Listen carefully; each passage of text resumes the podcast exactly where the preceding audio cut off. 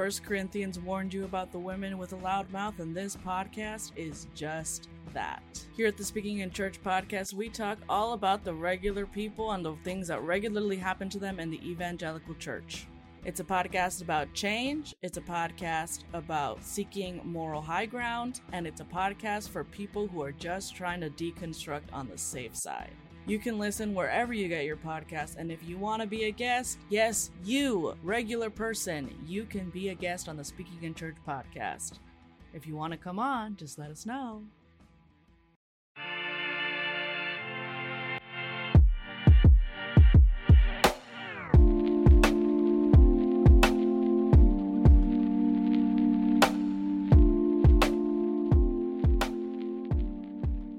Hey everyone, welcome to another episode of REVcovery. My name is Justin. I'm one of the co-hosts here, and we have a very we have a great episode for you uh, this week.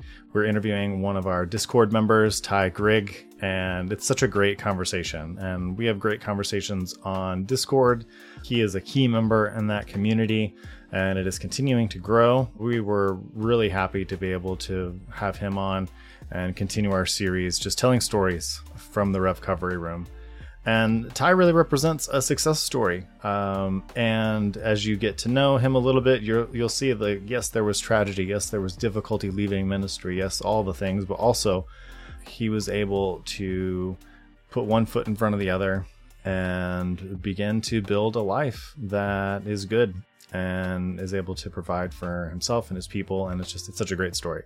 And it's really what we want uh, out of this community out of this podcast. Sarah and i both we want to help people ask the right questions about where they're at and evaluate that and be to be able to step out well if they need to uh, but also to have something to step into and to have the tools to rebuild your life in a way that not just that benefits you, although that's to me that is enough. Just having a life that benefits you that you're happy with is enough. But also, even more than that, to have a life that can continue to be generative and can continue to be life giving to you and those around you. That's really what we want. And that's what this podcast is about. That's also what our community is about. Uh, we have a Discord community. You can check it out via Patreon, patreon.com slash revcovery. Uh, we'll get you all the information for that. Uh, you can join for very cheaply. It's like a dollar a week uh, or more if you wish, but it's just a great community. We're very happy this, to see it growing. And, and more importantly, we love seeing it benefit people. Uh, people get jobs, people get access to resources to help them build their resumes, and it's it's such a great thing. So I'm gonna get out of your way now, and we're gonna get to this story, and we're gonna have a good time. Don't forget to stick around for the poem, and uh, yeah, without further ado, here is our conversation with Ty Grigg. Thanks.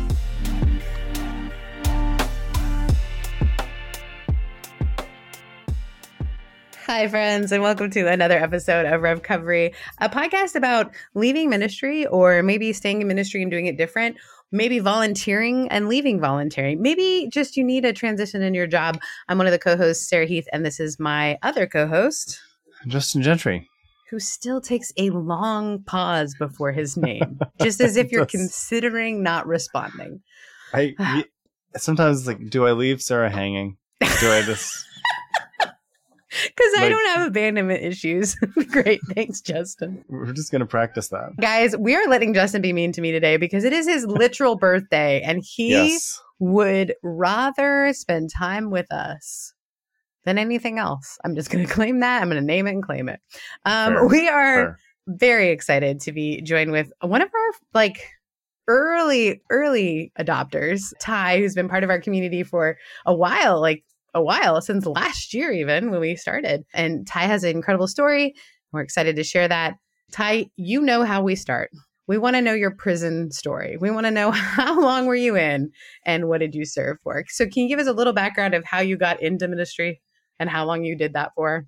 Well, uh, yeah, in some ways, I mean, it was kind of in the family. My grandpa was a pastor and a Southern Baptist pastor. And so that was, you know, it's always like you when you're growing up, you're thinking like you're looking around, what are your options, you know, for jobs? And you sort of look around your family members. And it was always kind of in the back of my head, like, oh, maybe I'll end up being a pastor. And then high school, college kind of like all led towards, as soon as I got out of college, I started working for a campus church for six years. One of those years was just raising support full time, traveling all around and, and talking to people because, yeah, I was fully, I had fully fundraised my salary. I did that for six years.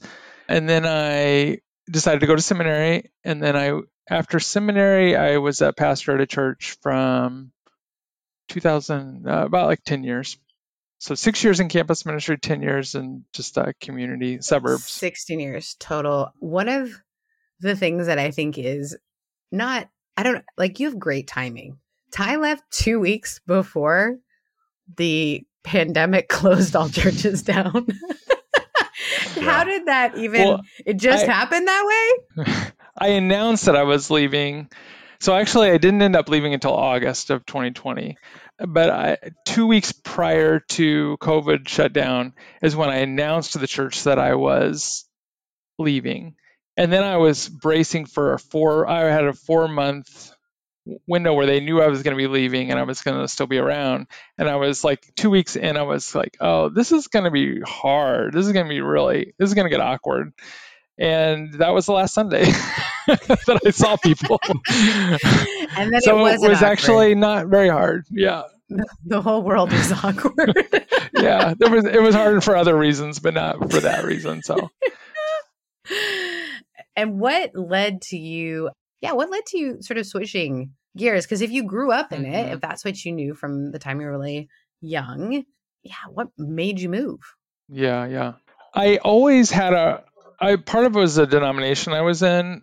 We, it was just a weird situation where we I was pastoring a church that had been kind of like restarted by a kind of missional pastor leader guy, and so it was a it was in the Christian Missionary Alliance denomination, which is basically like I would just say Baptist. But been there. Some, uh, I, uh, yeah, I, but I, I grew up Christian Missionary Alliance. Um, you did? So yeah, I did. I did for the most part, and yeah, Bash- Baptist with emissions. Yeah, more international minish, yeah. mission wall, missionary wall. So we were kind of this weird thing where my, uh, this pastor who started the church, his dad and grandpa were had been CMA. So, but he and so he, but he wasn't really CMA, and then the, our whole church wasn't really into being CMA. We just were like, yeah, they're fine.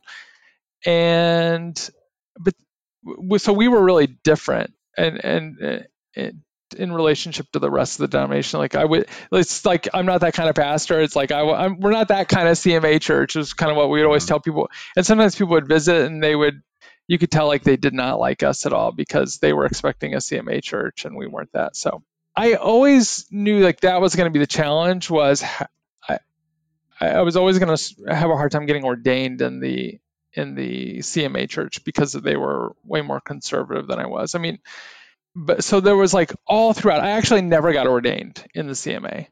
They never they gave me a license after 2 years and then they and and then basically that was what did it. Was like I was moving further away from them and they were already having a hard time with like really silly issues from like the 1950s and 60s like premillennialism and women in ministry and i was like that is like that is like i have like nine other things that you're going to be more freaked out about than those things. So mm-hmm. i just knew we were heading a different path and this they were never going to sign off on it. So that was kind of i would say that was probably the easiest reason to give was like yeah this it's not working out with the denomination. And then your church was like yeah we get it. We don't we're not actual CMAs, Country Music Awards. We're we're we're different. It's like you guys just used their clip art. Is that what the denominator? I mean, that was Remember? when I was telling people that I was leaving. That was I said, you know, uh, there's certain things that being a pastor in this denomination, I have to believe or sign off on that you can be a part of a CMA church and you don't have to think or believe those things, but but I can't be a pastor here and I think that's kind of helped people understand. Like basically, it's like I have to leave. You can stay and still believe those things, but I have to leave because well, I'm the pastor, so I need to be more kind of in line. And those things were really around like LGBTQI full inclusion yeah. and all that sort of stuff. Was like the- that was sort of the last one where it was like, oh my, like yeah, I, I, it was just so many things that kind of blew up at our our, yeah. at our church around that. It is interesting churches like that. You can go as far as being like, I'm not sure that Jesus was divine, and they'll be like, let's work with you. We'll figure that out.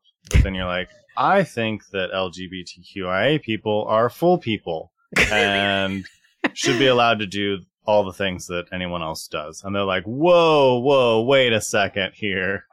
Like, I thought you just didn't believe Jesus was God. Whoa.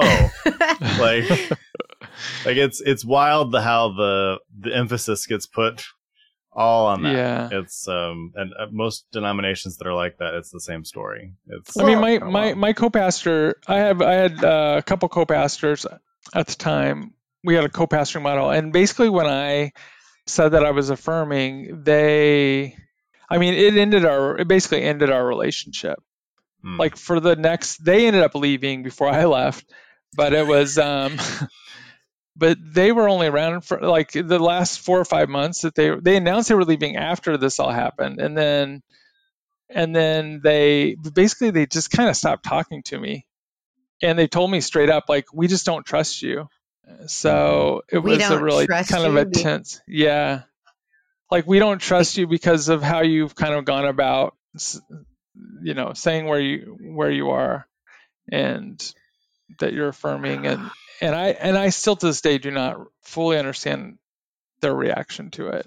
But basically, our, our relationship just like never recovered, and we and like pastored together for five years prior to that. So, guys, I ran into the uh, the guy that I co-pastored with for a while. He was the lead pastor at our bigger site, and then I was like the campus pastor at the smaller site. Both of us are we're very similar, both very creative. We used to build sets.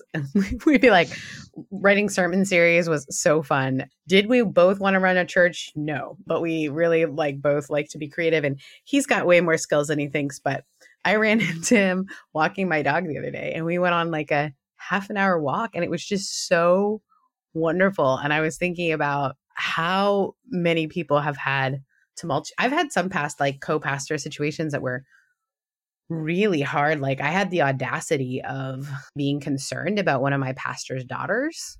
Um, and her behavior was very much, she was really um, asking for attention. And in like, she was wearing, you know, cut off shirts to youth group. And now I'm like, okay, I probably would not have said anything. But at the time I was like, hey, your daughter's the only one doing this. And she was like, you cannot talk about my daughter. And after that moment, and I think what bothered her is her daughter sort of I was her like person that she would tell everything to. So I, I understand being a parent has got to be super hard. And then there's this youth pastor who's a younger female, and you're one of the lead pastors is a woman, and all of a sudden her daughter's confiding in you, and then she's concerned about your daughter. But she, same thing, like how we work together when she all of a sudden she went from like adoring me to not liking me at or, or I felt like didn't like me at all. And now when I see her, it's like seeing an ex boyfriend. Like, hey, mm how are you? You look great. Like just sort of like, I hope things are well. like I really, and I leave feeling like, I hope, like I care so much about these people. And I did. We worked together. We were in the trenches together. But for whatever reason, I, I did something by, and I felt like that was a shift. But I know exactly mm-hmm. what you're talking about, where you're walking down the hallway and you're like, I don't understand why you like you don't trust me. That's the feeling I got. It's like, yeah, okay, yeah. I thought we were on the same team. This feels weird. Yeah. Are you not curious about what I think? Or like, was he not curious about how you got there? Well, there was a okay. So the way that it happened was I there was like a kind of a, a Facebook covfefe kind of a moment of uh, you know covfefe like Trump's covfefe tweets mm-hmm. or so no, it was like a, where he accidentally t- yeah, it just his tweet was just covfefe. no, he just was it like he pocket tweeted? Probably, yeah. I think it was just a terrible a typo. tweet. anyway, anyway yeah. so what so i so i don't know if you know pastor judy peterson but she was a chaplain at north park university and she was there when i was at the seminary and just had a, a lot of respect for her. She is in the evangelical covenant denomination which is what the seminary that i went to was and she got basically got kicked out for performing a same-sex marriage or wedding. And I tweeted some or posted on Facebook about I wasn't even it wasn't even that I was affirming it was just that at that point I was really processing it a lot and my my wife's a teacher at a high school and they had one of the big turning points for me was there was like five years in a row I guess like kind of a, a content warning about uh, death or self harm but you know they had five years in a row where somebody killed themselves and they were all LGBTQ. And it was so it was like mm. one person in every class had lost somebody.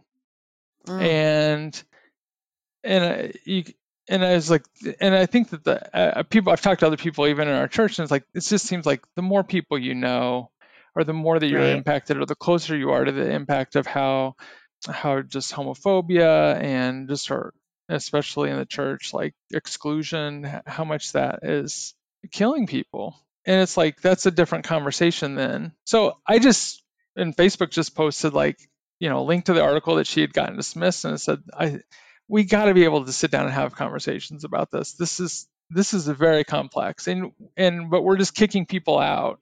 And so you know what's that going to solve?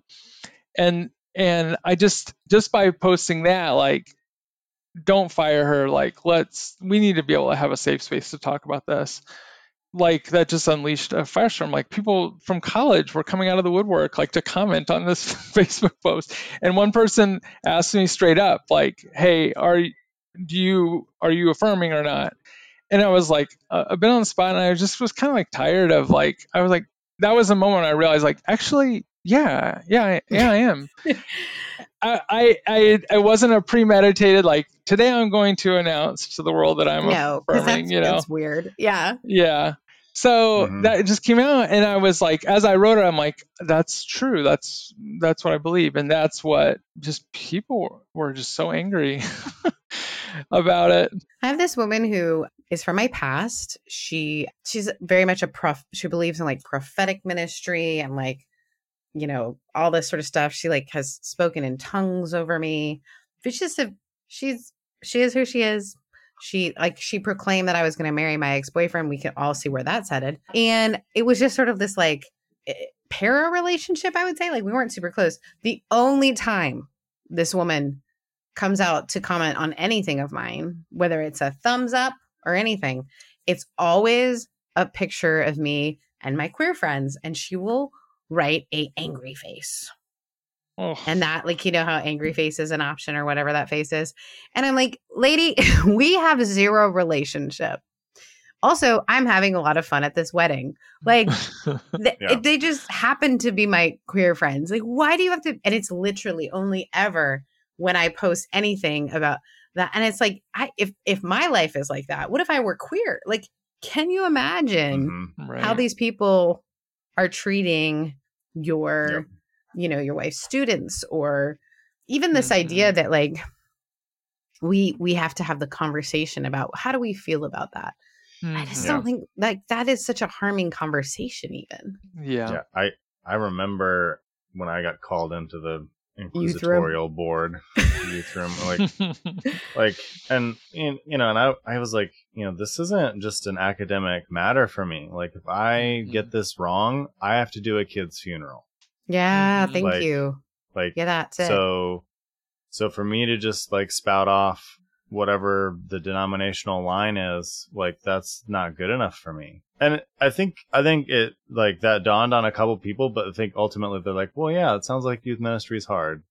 Like, like yeah, it is. Like like these kids could die, like mm-hmm. if I mess this up, and so I you have to have a certain amount of care. You have to have a certain amount of bandwidth. You have to have a certain amount of like curiosity about difference or, or allowing differences to coexist in any space, honestly, and especially around this particular, I hate saying this particular issue, around people that are like this and have been abused mm-hmm. by the church for generations.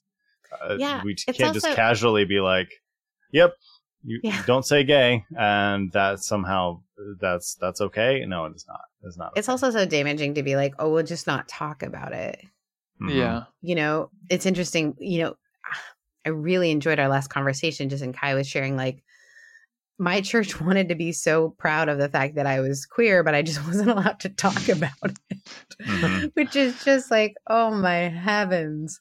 Yeah, that just feels like such a to not be able to be within your identity is so not fair. And then the shock that we get, right? The experience that we get of like, why are you reacting to this? And I think it's interesting too because we're so concerned about saving their life that it trumps a once belief we had that we're saving their soul.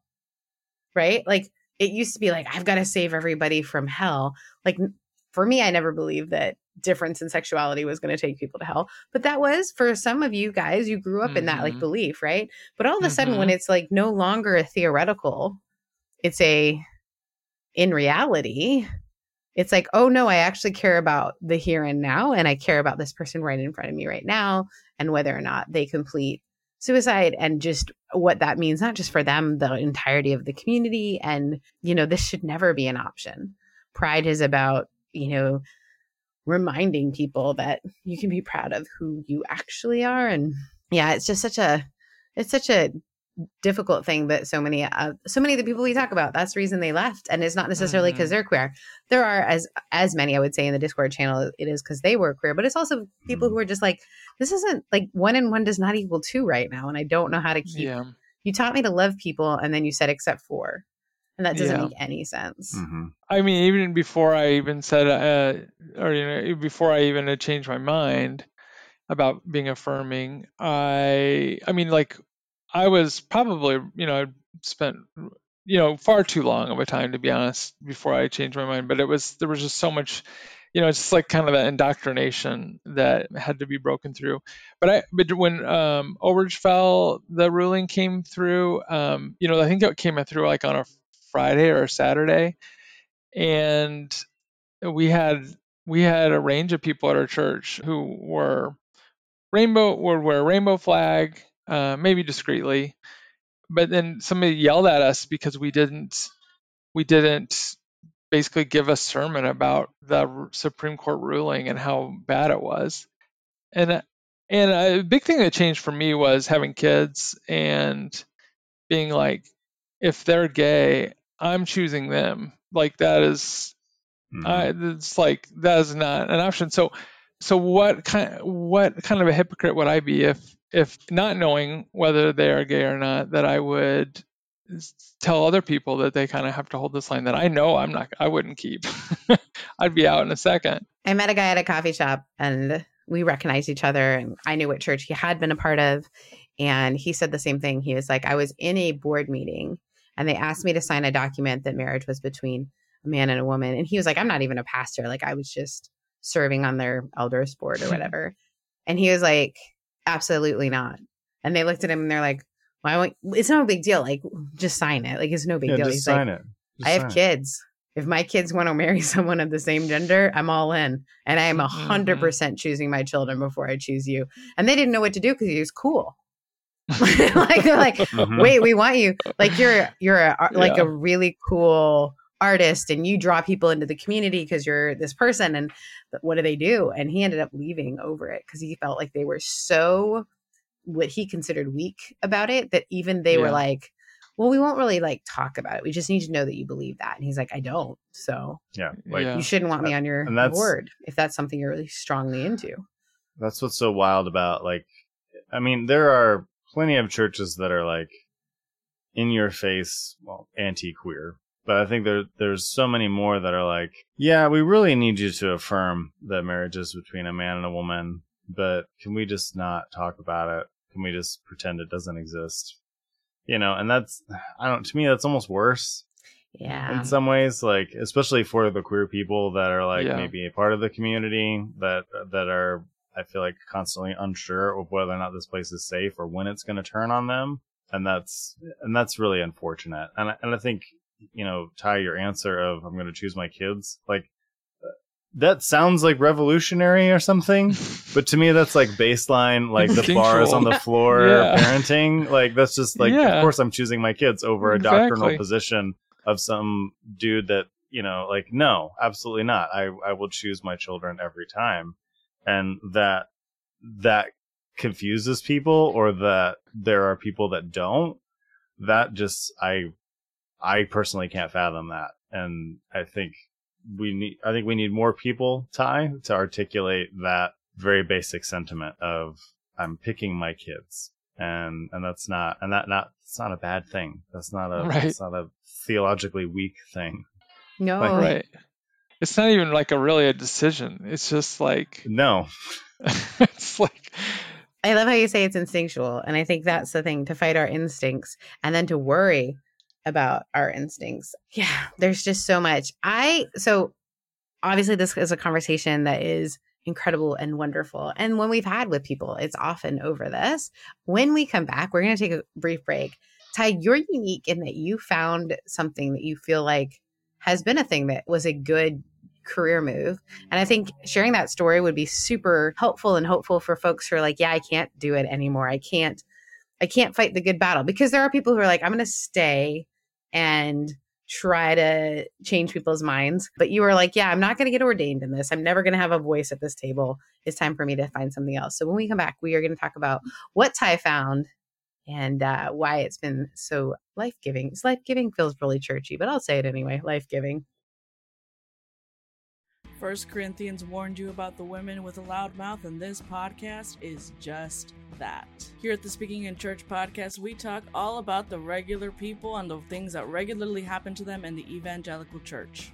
It's a podcast about change, it's a podcast about seeking moral high ground, and it's a podcast for people who are just trying to deconstruct on the safe side. You can listen wherever you get your podcast. And if you want to be a guest, yes, you, regular person, you can be a guest on the Speaking in Church podcast. If you want to come on, just let us know. Welcome back. I have to say something that I think is really important as we've been doing this series where we've been interviewing folks from our Discord community. So many people say, Well, I don't know if I want to share my story because it's so similar to other people's, where um, LGBTQIA, uh, George Floyd, or folks before that really were tipping points. But I think the more you hear it, the more it's normalized and the less it feels scary and daunting to do the thing you think you should do. So I don't want anyone to feel discouraged to share their story just because they feel like it's similar to other people's, because it isn't, because you are not the same. And I think long enough, those of us who were in ministry were kind of I don't know, we were sort of told that we were replaceable. And so in that way, I think we've lost our ability to um, see our the importance of who we are and how our story is different to other people's stories. So thank you for sharing that part of your story, Ty. Now, I would love for you to share, if you're cool with it, a little mm-hmm. bit about kind of what you do now and how you found it and why it's been kind of a thing of encouragement for you. Yeah. You told me earlier you have survivor's guilt. So I'm excited. yeah. I was like, no, people need to hear the good on the other side, my friend. Yeah. Yeah. Yeah. So I think, you know, I knew, I, I kind of knew that I was leaving, you know, probably for a good two or three years. I, I, I just sort of could see it. And in my mind, in my mind, I was pl- kind of planning an exit strategy. And so when it finally came time, I was looking at kind of what I, I, was just kind of put everything on the table. Like, what are my, what am I good at? You know, and I know we, we've done that on Discord a bit where we share kind of how you can translate, you know, ministry skills to other skills uh, and like, or how to translate it for a resume. I put on like, okay, I have this engineering degree from undergrad that I haven't used in 20 years, but hey, it's. I did uh, not. You're an engineer? There.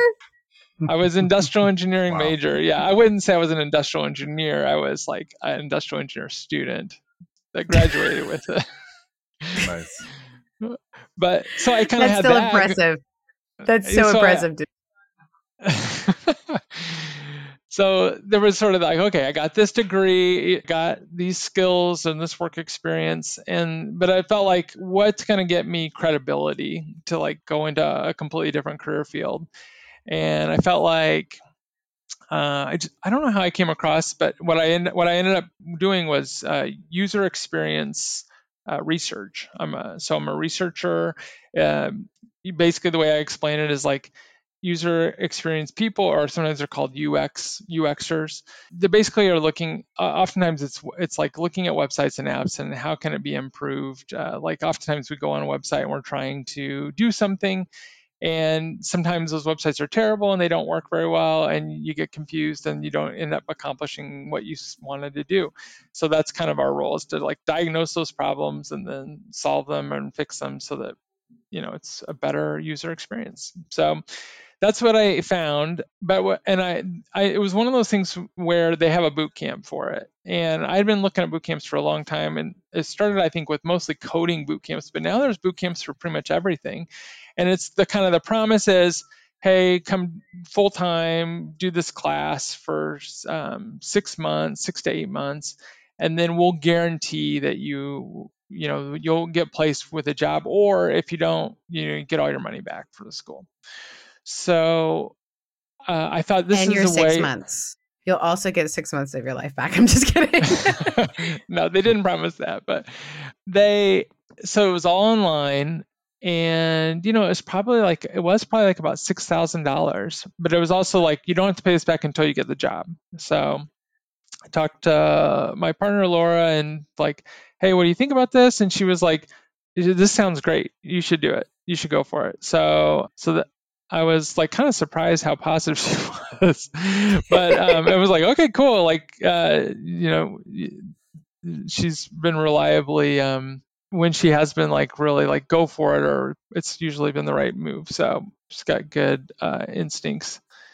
So, anyways, I went for the class, and then it was also, I mean, it was another thing where I was really struggling to keep up and then the pandemic hit and i had a lot more time at home so i yeah. i was able to do it so i had started it like in january of 2020 and i was able to do most of the class in the six months and but it's still at the same time i i was really feeling like i don't know if i'm going to really be able to get a job with this like i know this will help but i don't know if it's enough and when I started to read the fine print of the guarantee, it's like you have you have to really be knocking down doors, and you have to meet a certain number of quota of call. You know, it's like you have to really prove that you're earning it. And I was like, yeah, this seems like there's a, a lot of fine print here that I may not get my money back if I don't get a job.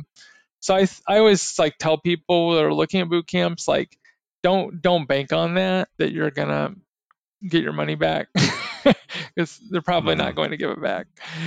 I enjoyed it. Uh, I I did it all in the basement, and and I had and, and, because of the pandemic, I had a lot of time to work on it. So uh, so that I got out. So what kind of what happened was I finished that class, or I didn't quite finish it. I came very close to finishing it, and I had my last Sunday at the church was August the fourth, and they had a big celebration on Zoom.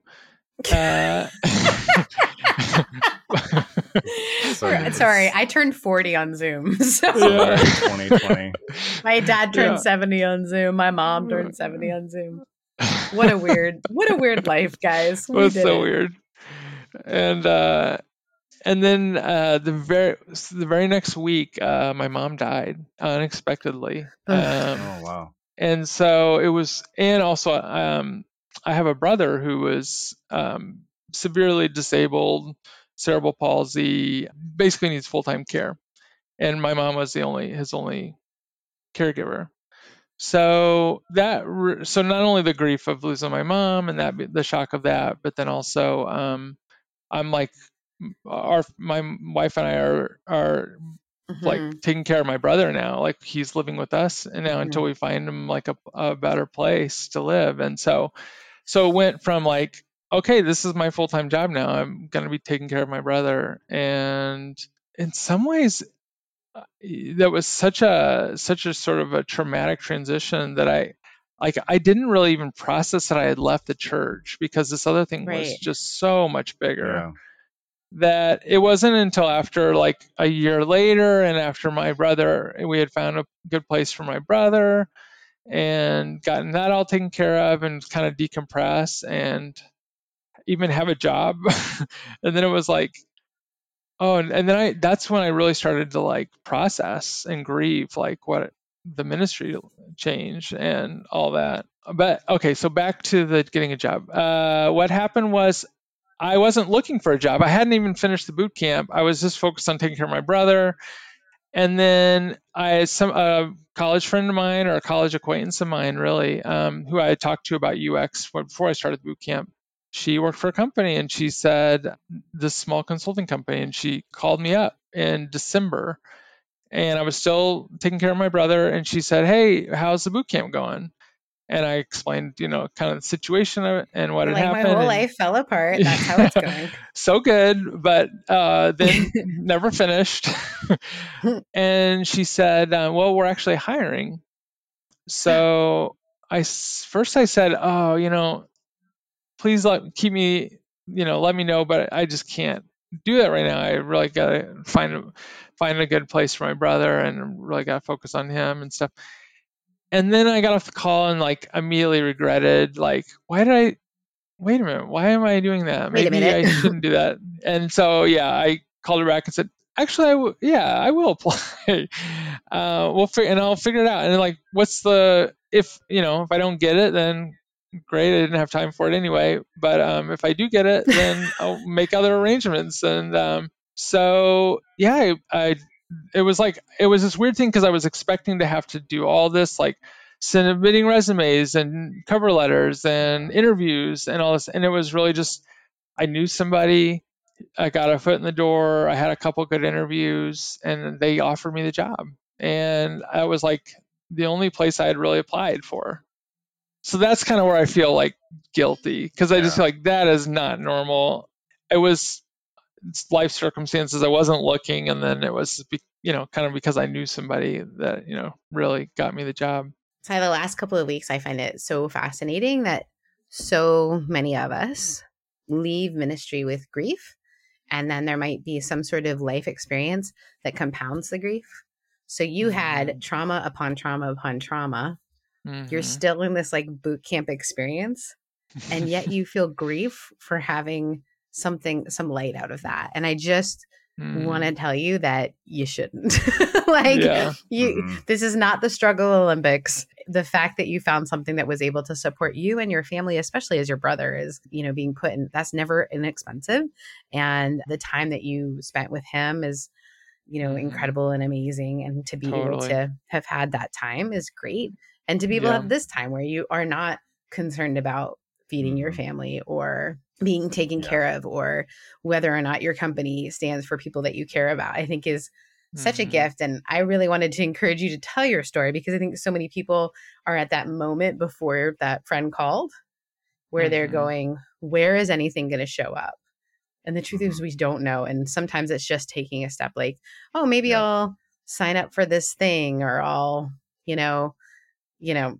the the current like corporate job I have is because I went to my friend's restaurant's 50th birthday and they asked me what I was doing because they loved me as a preacher. And then they're like, I said, well, I'm, you know, I'm coaching people and it's great, but I'm just, I'm needing some like income and that's like dependable because I don't really like this hustle thing. And they were like, oh my God, would you consider working for us? And at the time I was like, hey, I just mm-hmm. applied to be in management at REI. And they're like, you can have all of our all of our REI um, residual or whatever it's called. And I was yeah, like, and whatever they're paying you, we'll pay you more. I was like, yeah. whoa. And that was that, right? And I think the thing I want to visit for a second is how hard it is for us to feel our worth when we've had to mm-hmm. raise our own money. That's mm-hmm. something that, unless you've experienced it, having to raise your salary, having to prove to people why they should pay you. And it might sound, well, everyone has to do that. Mm, yes and no. Not quite as directly, mm-hmm. for sure. It's uh, it's yeah. about you, not about the position. And so I think we we come out of it with this weird guilt that we don't deserve anything that shows up on our door because we didn't do the tap dance for it. And yep. I just the number of people in our communities that were missionaries and had to spend so much time trying to yeah, show their worth, mm-hmm. right? And then you try to get a normal, quote unquote, normal job where, you know, you, you need to have some bargaining skills and you don't have them. Mm-hmm. You don't mm-hmm. have them. Yeah. Yeah. Because you're just like, thank you for the job. yeah. Thank you for considering me a lowly servant. And, and, and it, it is like that. And it becomes this thing where you, like, you question, at least for me, I think a lot of people in I wouldn't even say this is a REVcovery thing. This is just a deconstructed from evangelical culture thing where like if something good is happening to you, it's like, oh well I'm I'm blessed to be a blessing. So like I have to use this for good. Like I can't enjoy it. Like I have mm. to turn this around right. and like I have to and like you can just enjoy where you're at. Like that's okay. Mm-hmm. Like you know, and and also like like I think it's this imposter syndrome thing where it's like I didn't work hard enough, I didn't do enough, you know, I I have this, you know, this is by luck, they're gonna find me out. And I mean this is like normal human stuff too, but it's like I feel like we got a double dose of that for whatever. I mean I I could dive into it, that's a whole other podcast, but like and it's taken me many years. Like I've been out of ministry now six, seven years, and I feel like I'm just now being like, you know what, it's okay to be happy turns out, like, turns out, being happy is that like that's reason enough. It's the justification thing, and Justin and I have talked about it before because sometimes I'll tell the guys I work with what I did with my day, and they're like, "Okay," like. Mm-hmm. And finally, one of my uh, one of the guys I work with was like, "Hey," like actually our founder and CEO, he was like, "Um, you, I'm more worried about you working too much, not too little. So you don't mm-hmm. have to mm-hmm. justify you being here. Because I'd be like, okay, I organized this and I did this and I did this and I did this because mm-hmm. I'm I'm so used to having to account for my time in a way that's different. And I think when you worked in nonprofit or you've raised funds, it feels yeah. like you have to account for everything and even your free time. So I laughed. I'm only laughing at you, Justin, because last night mm-hmm. I had to have a sit down with myself because I was I came home from like I worked all day long on an event, which is very me. Uh, it was a five year anniversary of a running group that I belonged to, and I was behind the scenes making um, spreadsheets, making sure check in happened, making sure the beer run happened. Everyone's partying, and I'm like, okay, here's what we need to do, and we need four runners on the thing. All right, everyone, hey, yeah, party, this is great. It was like sorority Sarah met Pastor Sarah, ran into each other, and created like Run Club Sarah and the the guy who started the group he helped me with all the spreadsheets. So it's like other people were pitching in but i definitely the day of was like this is going to be the best experience for everyone else. Yeah. and then i got home and i was like oh i'm going to go to dinner with my friends and then i'm going to watch a new zealand murder mystery. Don't make fun of me. I'm either watching a british one or something from new zealand. So i'm sitting watching it and i had to literally turn it off and say to myself it's okay because I was like, well, maybe I should work out while I watch this. Maybe I should um ooh, I really should work on my tax stuff. I really should do all this stuff because it's like I feel like I need to account and every moment of my time needs to be productive because for so long my career was one that never turned off. And so I literally this is the conversation I had with myself. Sarah, are all of your bills paid? Yep. Sarah, are all of your friends taken care of and doing great? Yep your family's in Europe. They don't care what you're doing. like you can like is doing crunches right now going to radically give you a six pack immediately? Nope. You can do them in a little bit. Like you can sit here and just watch this TV show, which sounds ridiculous, except to listeners and folks who have been in that like I got to account for everything I do. So here's your here's your uh, don't feel don't have survivor's guilt. no, that's really good. I think that's definitely there. It's like, yeah, it's just hard to, uh, and and that especially that point too of just like giving yourself permission to play and have fun, and eh, eh, you know, and I think I'm I'm figuring that out now a bit more. It's just it's so nice just to be able to go work out on Sunday morning instead of going to church or you know or and like go work in the yard and know that I don't have a, a meeting that I have to be at, um, or that I can just sort of sit down and relax, watch TV with family in the evening, and not, you know, have to be meeting with somebody from the church. So I don't miss it. Yeah, I don't. Um, that's an important moment. I don't miss it. I think I keep expecting to. I miss parts, right? But I keep expecting to miss it more. And I miss the camaraderie, honestly, of my colleagues. But I ran, I told you I ran into my friend and he was sharing the difficult stuff. And I was sharing the grief of having left. And he looked at me and said something lovely. He said, I think a lot of us are grieving staying because we're watching the thing we love struggle. Mm. He said, So there's mm-hmm. as much grief had you stayed, Sarah. Mm. I was like, hmm. Woo. He's like, You're helping people through coaching, which is what I'm appointed to do like you at least have a little bit of hope because what you're seeing is flourishing and changing and helping people but i never really thought of that either the guilt of boasting and going like yeah you can you can Mhm. work your yourself to the ground but if it's not a system that's working really well I think we're all trying to avoid grief Hmm. as much as we can. I've I've been talking with someone like somewhat related about like purity culture. Like you know, there are people that are grieve like that. Oh, I didn't have any experiences, and there are people that grieve like, oh, I had a few too many experiences, and there's grief in both of those. Yeah. Um, and I think I think we have to accept that no matter what path you chose, there isn't a grief free path like, Mhm. there's not one where you just get to just like if I would have made this choice, then I wouldn't have had any problems ever. And that's just not whatever life is, like that's just not part of it. And well we've we been taught yeah. grief is a sign of massive problem versus part of it right Yeah. Yeah, you're just gonna have it. And that's that's that's it. That's my point. That's it. And and the longer you push it away or try to outperform or try to avoid, it just makes it worse. Mm-hmm. Yeah. So I am proud of you for leading into it and realizing like months later even like, oh wait, this this is hard. Losing your mom is hard. Mhm. Losing your career is hard.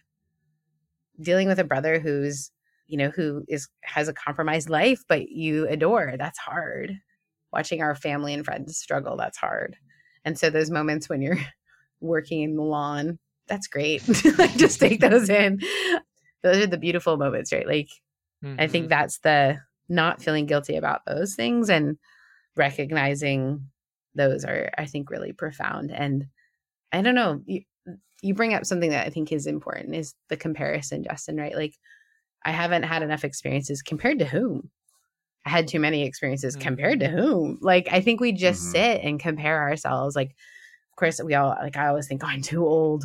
And then I remember, oh, like, in 10 years from now, I'm going to be like, if I had started 10 years ago, you know what I mean? Like, there is Mhm. always something to remind us that where we are is exactly where we're where we are and that's it Mhm. then we have to just deal with that and if that's a place of grieving finding community that can grieve with you i think that's the joy. So Ty, if you do not mind sharing, if you had like one piece of advice, it's uh, make sure you follow up with your boot camp, but and read the fine print. But what else is it Yeah. that you would say has been has been helpful for you in this journey, or something that you're like absolutely avoid this? Hmm. I think I think that uh, one thing I would say is like trust your gut about when it's time to leave. I think I didn't I didn't trust it for a long time. Or I didn't give it as much of a voice. I mean, I think there was other there was just a lot of other competing, you know, kind of misplaced loyalty and the sense of like people need me or something like that and I wasn't giving very much weight at all to just what I knew needed to happen and there was going to be a path to just more flourishing and just a better life. Mhm. And uh, I felt like looking back, it's like, I, I, yeah, I wish I would have trusted my gut earlier and I wish I would have probably left earlier because, yeah, it just felt like when I look back at those years, I didn't realize it in the moment, but they were, I was just, I just felt like kind of worn down. Uh, and not like worn down tired, but like just, just sort of like the who I was becoming was just so just felt like it was shallowing out. It was and and I you know I just feel like if I would have trusted my gut to know like okay you and also give myself permission to say it's okay for you to leave. I, I would want anyone who's maybe in that situation or you know to, to take that to heart. And then I would say like another thing is talk having somebody to talk to outside of your circle outside of your the power structure or the your who you're working with. And i had a spiritual director who was like she's like a catholic sister in chicago and she was amazing uh, is amazing. And and when i would tell her i mean just like a therapist it was like when i would tell her what was happening at the church and i'd see her reaction to it it was like and it was like and and it was like it, just having a, uh, somebody else like a sanity check like oh yeah that's not okay that's not normal because I was giving everyone the benefit of the doubt of like, uh, you know, I just was, I felt like was, a lot of situations I was sort of gaslit and made to think like, you think it's a big deal? Like, no. And, and then, but having somebody like uh, Sister Mel who was like, they did what? they said that with the who? and I was like, oh, okay. Oh, okay, I that's that was also really helpful for me to to give myself permission to know like this isn't this isn't okay. Yeah, it's nothing like watching someone else's face react to what you're saying. yeah. Like, oh, I, you know, I thought this was, and especially it's no stake in the game, right? Like someone who doesn't have, yeah. And I, I really appreciate the voices that even in Discord where people are like, I don't know you, but I think maybe this is this, or just having someone that is outside and can look in and you know, I mm-hmm. joke. I told Justin about it. I think I've said it on the podcast. My therapist, I said something about purity culture, and then she spent the weekend deep diving into oh. purity culture. And then when we, I met with her in the next week, she's this woman from Connecticut who's amazing. She leans in and goes, "Oh, what the fuck is that?" and I was like, "Oh, like I'd never heard her that loud. I'd, I don't think I'd heard her say the f word." She's like, "That's fucking crazy." She's like, "Do you understand yeah. that even if you if, if there was no sort of sexual assault or nothing had happened to someone, they would have deep, deep sexual issues. And I was like, yep. Mm-hmm. And she's like, and this is just happening. And then her husband literally told her to stop reading about it. He's like, you can't, you can't keep reading about this. She's like, wait, women are told what? she was just like, her mind was blown. Yeah. And yeah. then you're like, oh, it's not that crazy. And then you you hear, you see someone else's face. And you're like, oh, that is that is being gaslit. That is crazy. So yeah, you're right. Have a yeah. voice outside. Mm-hmm. Give yourself permission and have a voice outside. So I thank you so much for being such an incredible part of the community, for being a little for bit real. of light yeah. for folks, for a sense of hope that like, hey, I can find something that may not be my absolute purpose, but uses the gifts that I have and allows me to be the kind of person that I want to be. So thank you for that. And thanks, folks, for listening. And stick around. At the end, we will have our usual inspiring poem. If you don't like poems or quotes, then you can just, like, I guess, skip ahead. I don't even know. We're so glad that you're here, and we will catch you next week.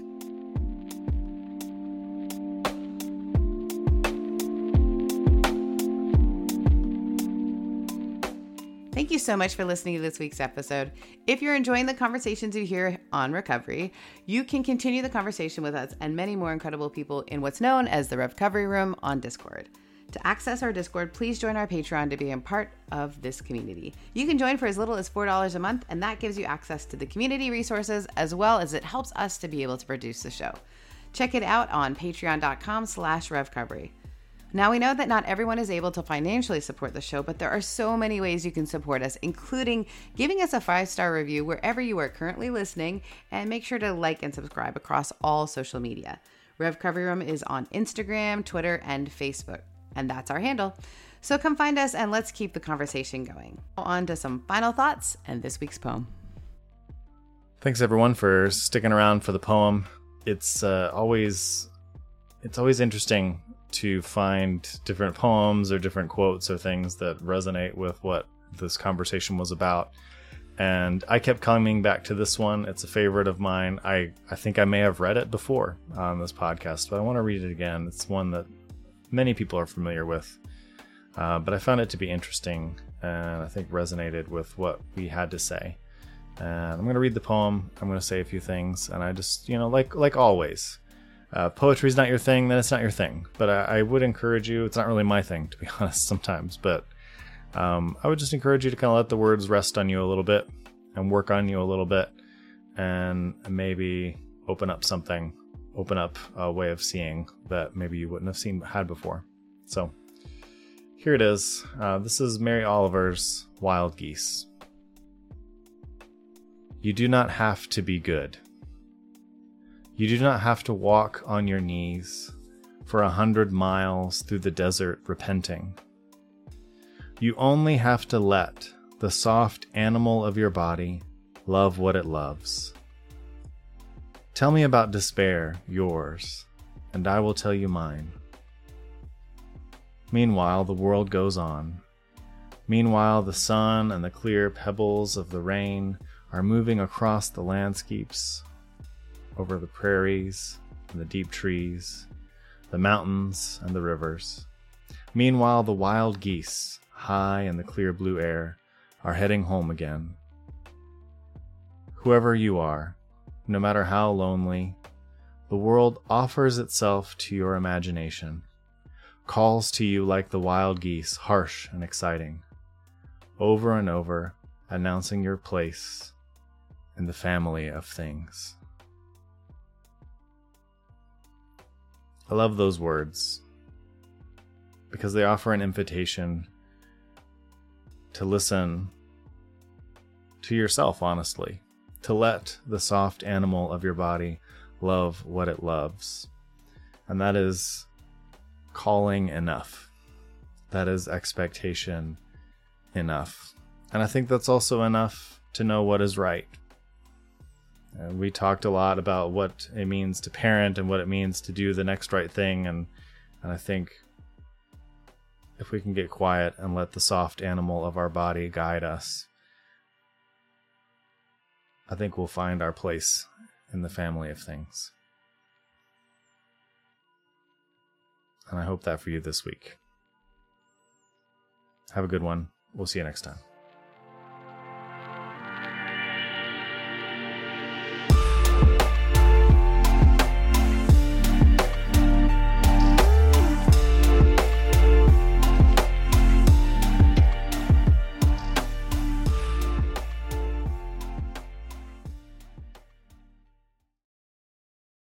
First Corinthians warned you about the women with a loud mouth, and this podcast is just that. Here at the Speaking in Church podcast, we talk all about the regular people and the things that regularly happen to them in the evangelical church. It's a podcast about change, it's a podcast about seeking moral high ground, and it's a podcast for people who are just trying to deconstruct on the safe side. You can listen wherever you get your podcast. And if you want to be a guest, yes, you, regular person, you can be a guest on the Speaking in Church podcast. If you want to come on, just let us know.